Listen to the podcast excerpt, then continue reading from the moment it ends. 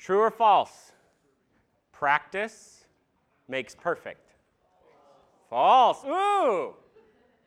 first service was a little more split, but you guys, you guys have it nailed. Yeah. It is, it is not just that practice makes perfect, but it is evaluated practice. It is practice with a goal. Practice with looking at, okay, where am I right? Where am I wrong? Where am I strong? Where am I weak? Practice with a coach. We, there, there's a thing happening today that involves coaches, right? Some of you care, right? There's also a thing, okay, there's a thing happening today that kind of involves Taylor Swift, right? You see, now, now you all care. Look at that. What is this world coming to? We got to preach revelation. Oh my goodness. No, practice alone doesn't do the job. Okay, so there was a phrase that was used by Christians for a very long time, still kind of gets thrown around, but it says that the Bible contains everything we need for faith and practice. People would talk about the act of practicing their faith. And that's not a word that we say very often, and it's, it's kind of the dumb old joke, right? But if you go to a doctor, I really don't want him to practice on me. I would like him to do the thing with excellence, please. I'm not practice. But there is this thing about when we submit to a training regimen, when we look really honestly about where we are weak and where we are strong, that gives us a direction to work on something. Because here's the other thing that exists in our world the second law of thermodynamics. And I know that this is true. Do you know how I know this is true? Because I have a three year old. And I clean the living room and I go in my office to write the best sermon on Revelation anybody's ever heard. And I come back out of the office, and the living room's not clean anymore. It devolved. And here's what we know about things that matter like, you have to pay attention, you have to keep your eye on the ball. Things will not naturally improve on their own. You gotta, like, go to the gym or exercise. You don't get a body like this just by sitting on the couch, right?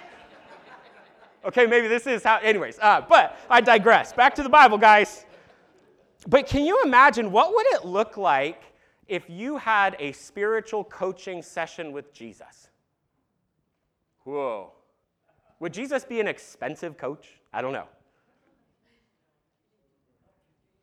But, and I know I have a rich theology of the Holy Spirit, like guiding us as Christians, but that's a different sermon for a different time. What I want to look at today is we are in the book of Revelation, chapters 2 and 3.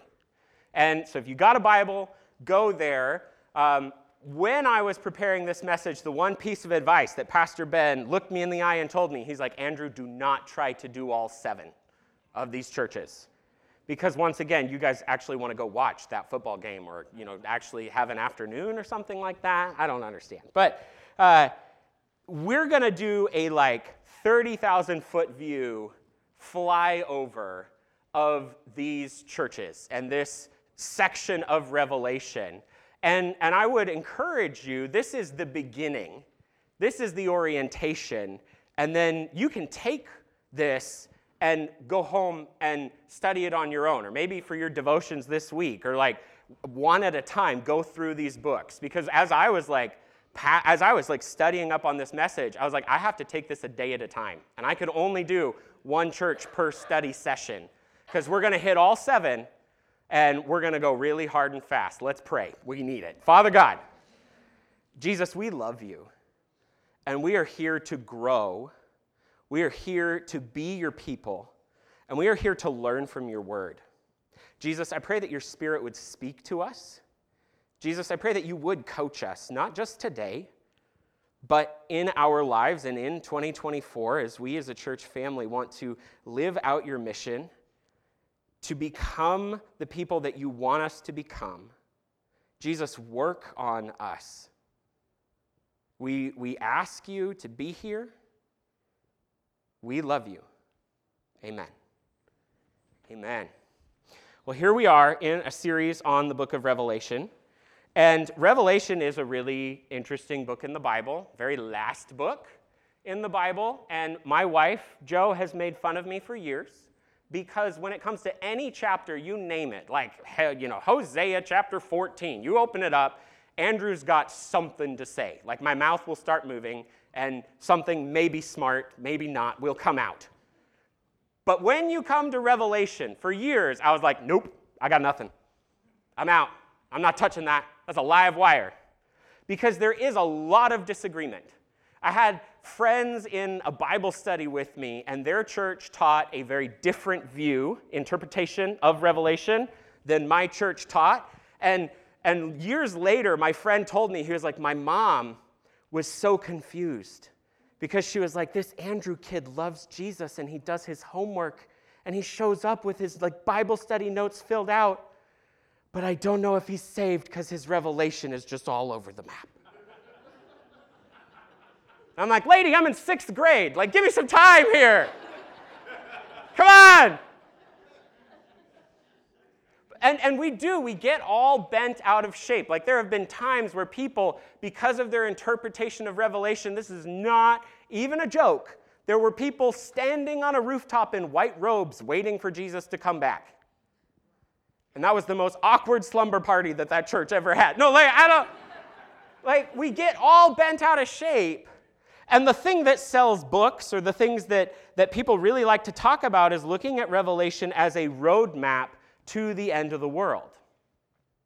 And I do think there are some things in Revelation that have to do with the cosmic battle between good and evil. Like, duh, that's, that's in there. And we actually do know what's the end of the world. Jesus wins. You're good. You can go home now, go watch the Super Bowl. No. So, like, if we are all bent out of shape about the big, exciting questions that nobody can answer, sometimes we miss the really obvious answer. And have you ever done this before? You ask someone who had a really good marriage, okay, how do you have a really good marriage? And they didn't tell you, okay, you got to go on a vacation to Fiji in February every single, not the thing you wanted, not the exciting answer. What'd they tell you? Listen, love, be present. And then I walked away going like, I already knew that. Come on. I want something easy. How, how, do you, how do you have success in your career? Well, you show up and you do the work. And you don't be a flake. You follow through. Don't tell me that. Show me the app I can use. I want that. And what does it come to with our spiritual life? When it comes to following Jesus, what does it take? To be really good at this following Jesus thing. It takes faithfulness, it takes love, it takes obedience. And that'll sell a few less books than if I tell you, you know, which figure of politics is going to take over the world in 2025, right? But as a church, we are at Dallas Church, we are digging into this book because we believe that God's word shapes God's people. I believe that the, the picture that God would give us of what does it look like to be a good human in Psalm chapter 1 is someone who meditates on God's word day and night, someone who lives the story, someone who goes back to, and instead of getting locked up in the headlines of what one, any news organization wants you to know, we say, What does Jesus want me to know? Who's the person that God wants to shape me into? And I think that's really important because there are some ways in which the book of Revelation answers some really important questions that we've ignored because it just hasn't hit us in the same way it hit the first century. In the first century, the church was the away team when it came to life. The church was the minority the people who had a big, huge sanctuary to gather in with a stage and you know, really good looking people to stand on top of it and speak at them, that was not the church of Jesus. That was the temple of Artemis. That was the temple of the emperor. They had the light show, they had the sound system. The church, they had a dinner table, they had a living room, they had a house where they met. and yeah, sometimes a cave. That's what someone said in the back. Maybe. Yeah. And so imagine being that church and you're looking out at what everybody else has. And then you read Revelation chapter 1, where it describes the Colossus Jesus, who is like his feet are bronze, and he's, he's like a statue in a temple, and he's strong and he's powerful. How could that hit different? Versus we look at it and we're like, eh, that's the Bible, it's supposed to be in there. There's supposed to be weird stuff about stars and lampstands and stuff like that. No, this hit them where they lived. So let's look at what does Coach Jesus have to say to the church in these towns? And the questions that we want to ask when we encounter the weird in Revelation, the stuff that we go, this has nothing to do with what my daily life is. We want to ask, how does that show up in the Old Testament? Because there's not a lot of new content in Revelation. How does it show up in the first century? How does it inspire me to live today? And how does it tie my story to the victory story of God? And I want those questions in the backlog as we look at the churches. Now, I have, for the very first time ever, normally I'm not allowed to do stuff like this, but I have a chart.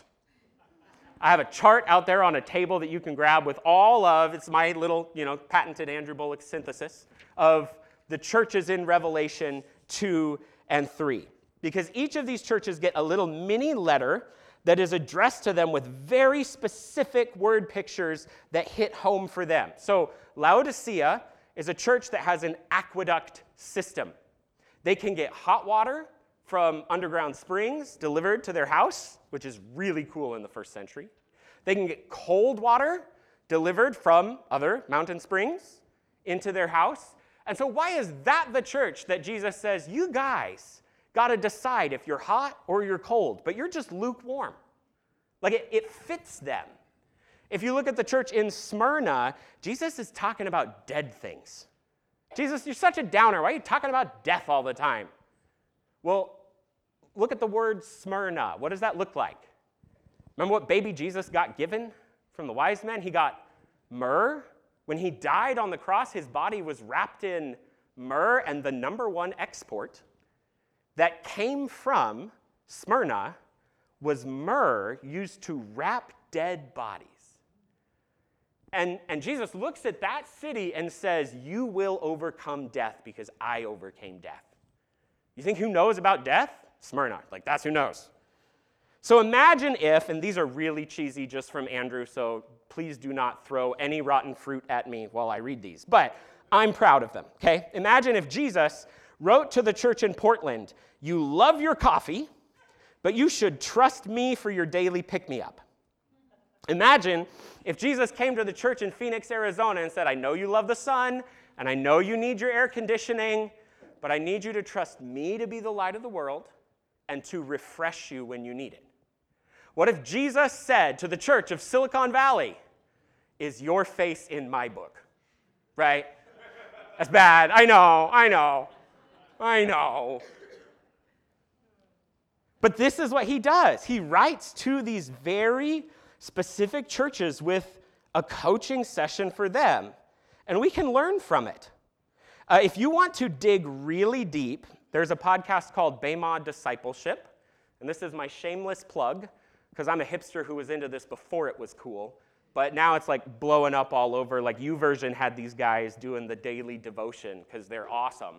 Um, but they like lead tours to these places in Turkey. And they like go to these archaeological sites. And you can go listen. They have like a half hour podcast on each of these churches. And so I'm not going to do that. You're welcome. Go listen to them if you want to. Okay? Uh, but there's a very, very specific format. So each church gets the same things addressed to them. It starts with um, who Jesus is.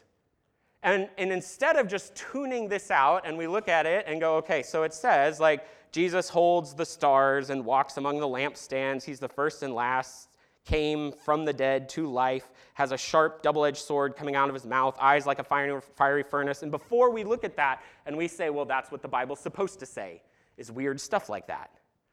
What John is doing is he's tying back what they need to something that's true about Jesus. And almost all of these show up in chapter one when he's describing who Jesus is, which is super cool. Revelation is a tight book. So, for example, when Laodicea needs to be told that they should be faithful to Jesus, it talks about how Jesus is the one who's faithful and true. And so, where do we get the strength to do the cosmic battle? Because that's the other thing that this is doing. Is he's kind of pulling the curtain aside and saying what you do matters. That's why we've got letters to the angels. This is why we've got lampstands, because this is cosmic imagery. This is about good and evil. If I showed you a picture of a blue lightsaber and a red lightsaber. You know who the bad guy is, right? It's the guy going, like that's the bad guy. And the good guy's got the blue lightsaber. And here's what I know about us is we live in the day-to-day grind. We go to work. We interact with our neighbors. We take the garbage out to the curb hopefully every week. Sometimes I forget. But like we do these things and they're they're they're very earthy, like they're primal and part of what we live in. And what John is trying to do is point this church back to what is the great big battle between good and evil. How does Jesus slay dragons? Because what they are doing and how they are faithful in the day to day matters. I think it's really cool that we're jumping into this right after we finished Matthew 28, where Jesus said, All authority on heaven and earth has been given to me. So you go make disciples, you go be my people, like go live this mission out in the world. And what had the disciples experienced up to that point? A Nazarene carpenter who probably had BO teaching them the Word of God. And this is taking this very earthy experience that we live in and saying, what is the big picture? What really matters? And so, who Jesus is, is the beginning of what they should do. And then Jesus has words about where they are strong. What are the good works that they're doing? They have love. And that seems to be just this pinnacle thing that really matters. Where is the love? Where is the passion for what they're doing? Some of them have endurance and faithfulness. And Jesus sees it, even if nobody else does. Even if they're not getting high fives, they're not getting texts saying, I'm so glad you showed up today. They're putting their shoes on every day, going to work, being married, following Jesus. When uh, Frederick Nietzsche, who was a philosopher.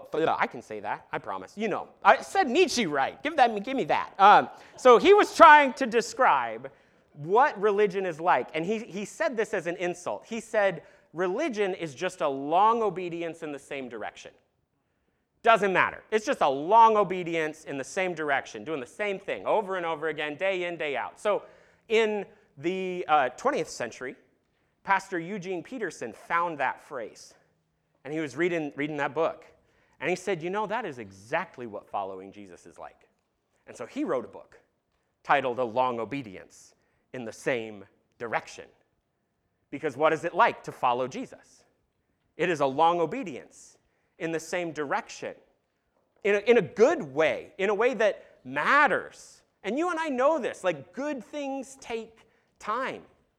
Building the life that we want to have it takes small, really positive acts that stack up over time. And maybe it's not the really sexy answer to the question that we want, where download this app or invest in this company or do this. Is like, no, save some money.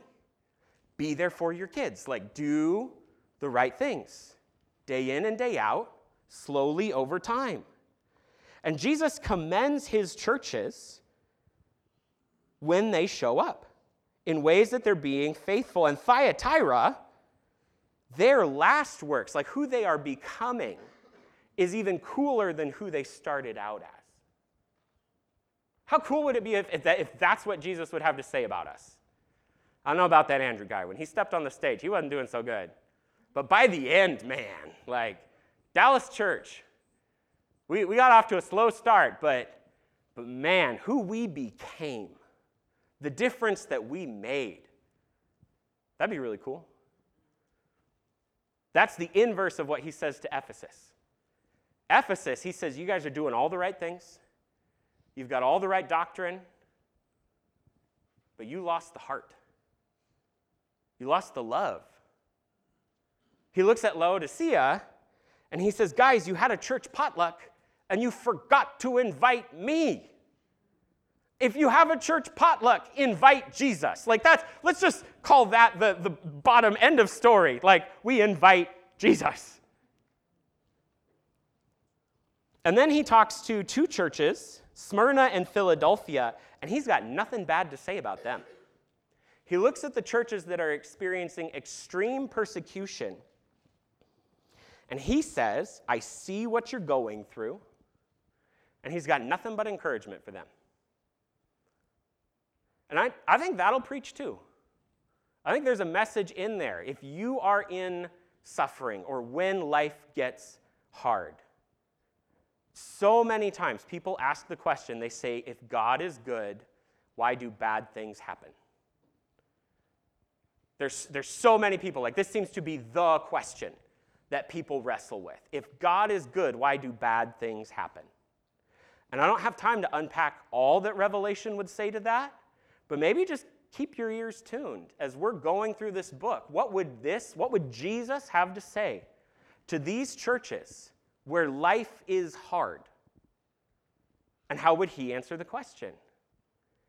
Because later in the book, we're going to see like God's on the throne and there are martyrs all around the throne, and they're saying, How long are you going to let this happen, God?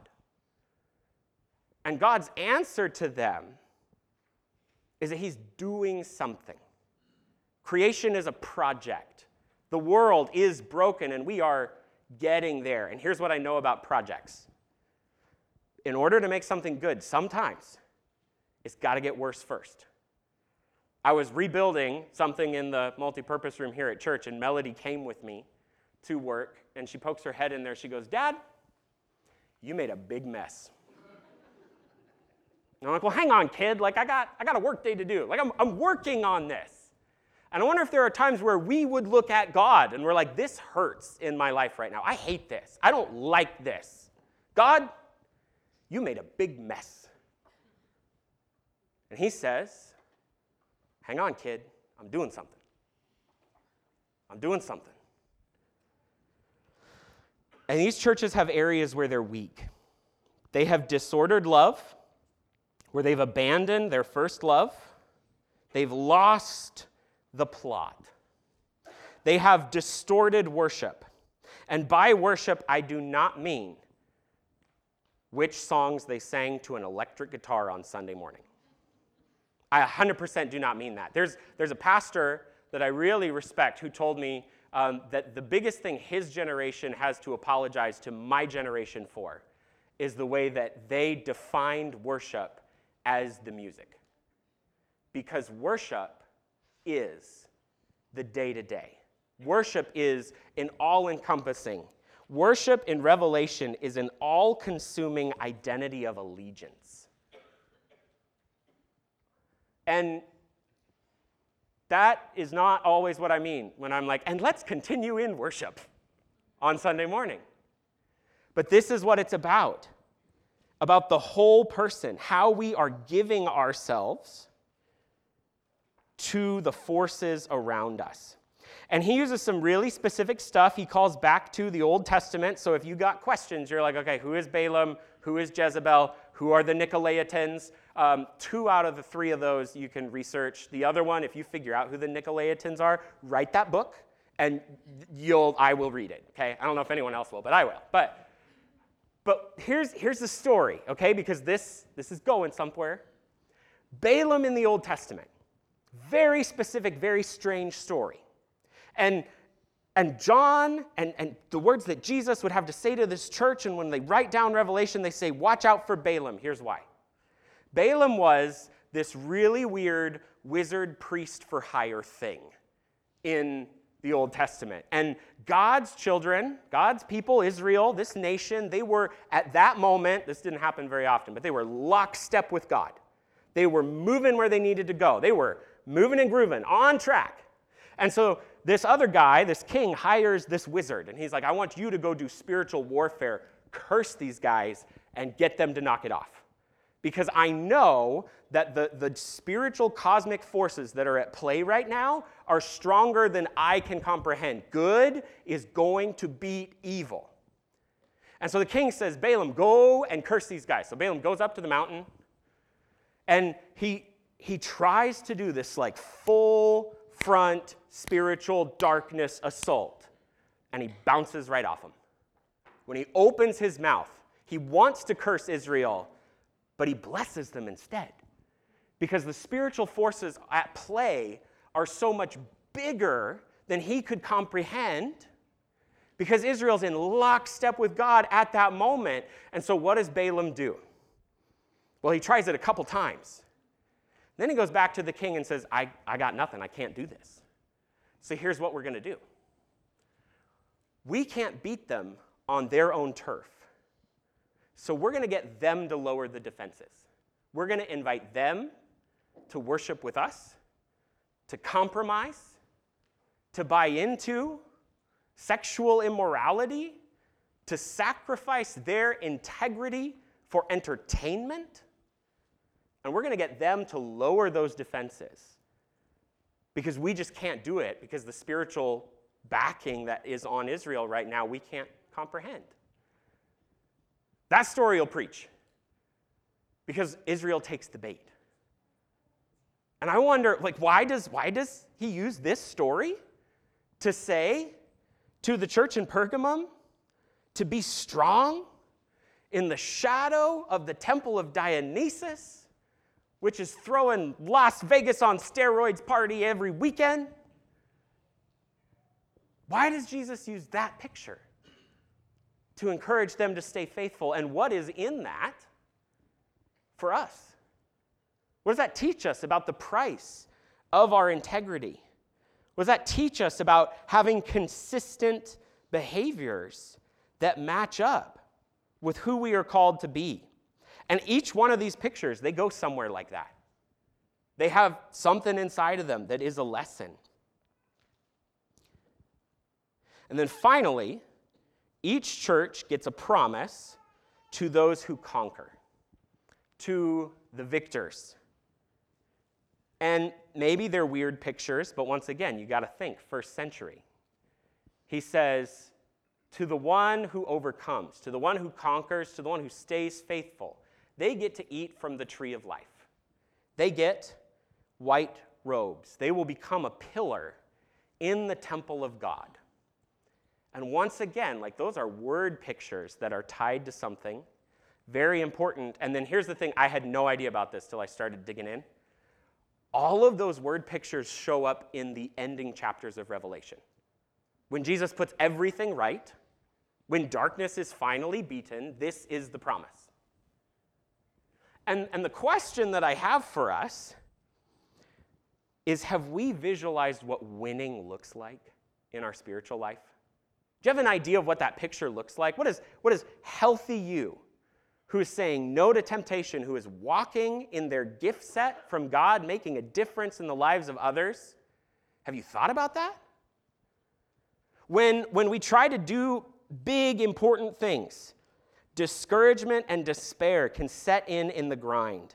And having a reminder about what's really at stake can, can be really powerful. Maybe you've tried to get out of debt before, and you've like put the chart up on the fridge Maybe you're, you're saving for something special, or maybe you were looking forward to a wedding or a retirement or a graduation. You circled the date on the calendar, drew little hearts and smiley faces next to it. Looking forward to something because discouragement sets in when we don't know who we are or where we're going. If you aim at nothing, you will hit it every time. And so I wonder if as a church like have we have we looked at this have we gotten really specific about what next step we're going to work on as we are about the mission of God, or are we just showing up?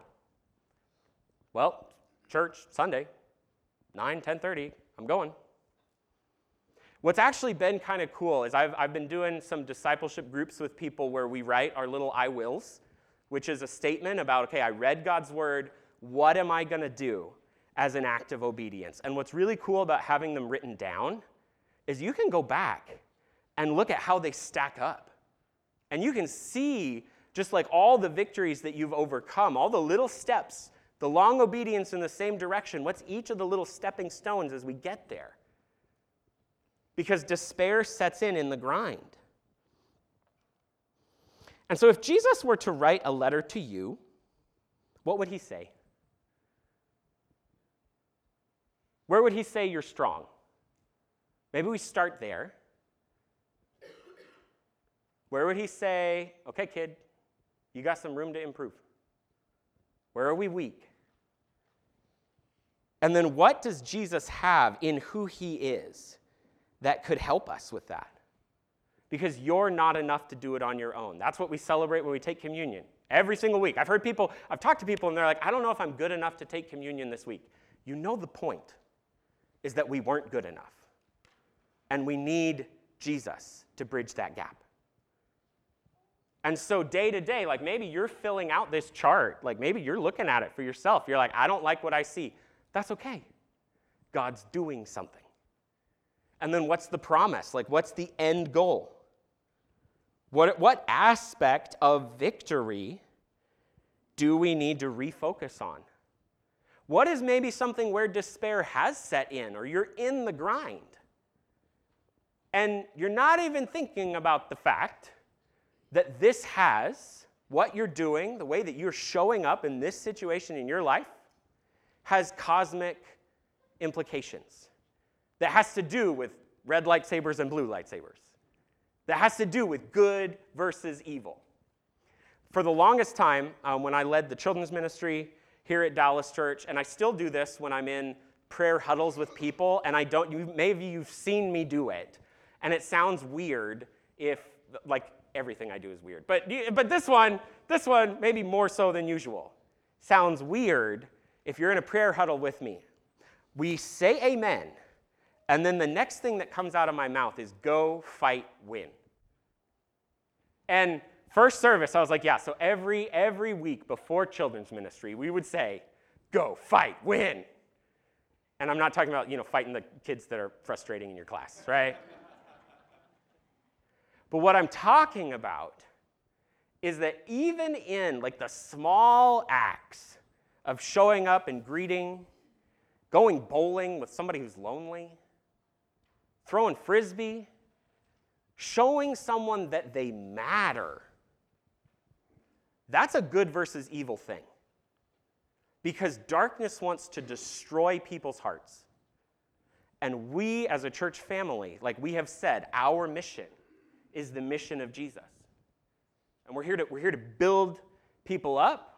We're here to let the gospel storm the gates of hell and trash the place. We're here because this matters. There's a fight. Them's fighting words. And so, the encouragement that I would have for us as a church is go, fight, win. Let's pray. Father God, we invite you to coach us. Jesus, I pray that you would give us hope that you give us strength, that you would refocus us on what matters. Jesus, I pray that you would give us words of critique that show us where we need to improve. Jesus, help us take steps of obedience towards you.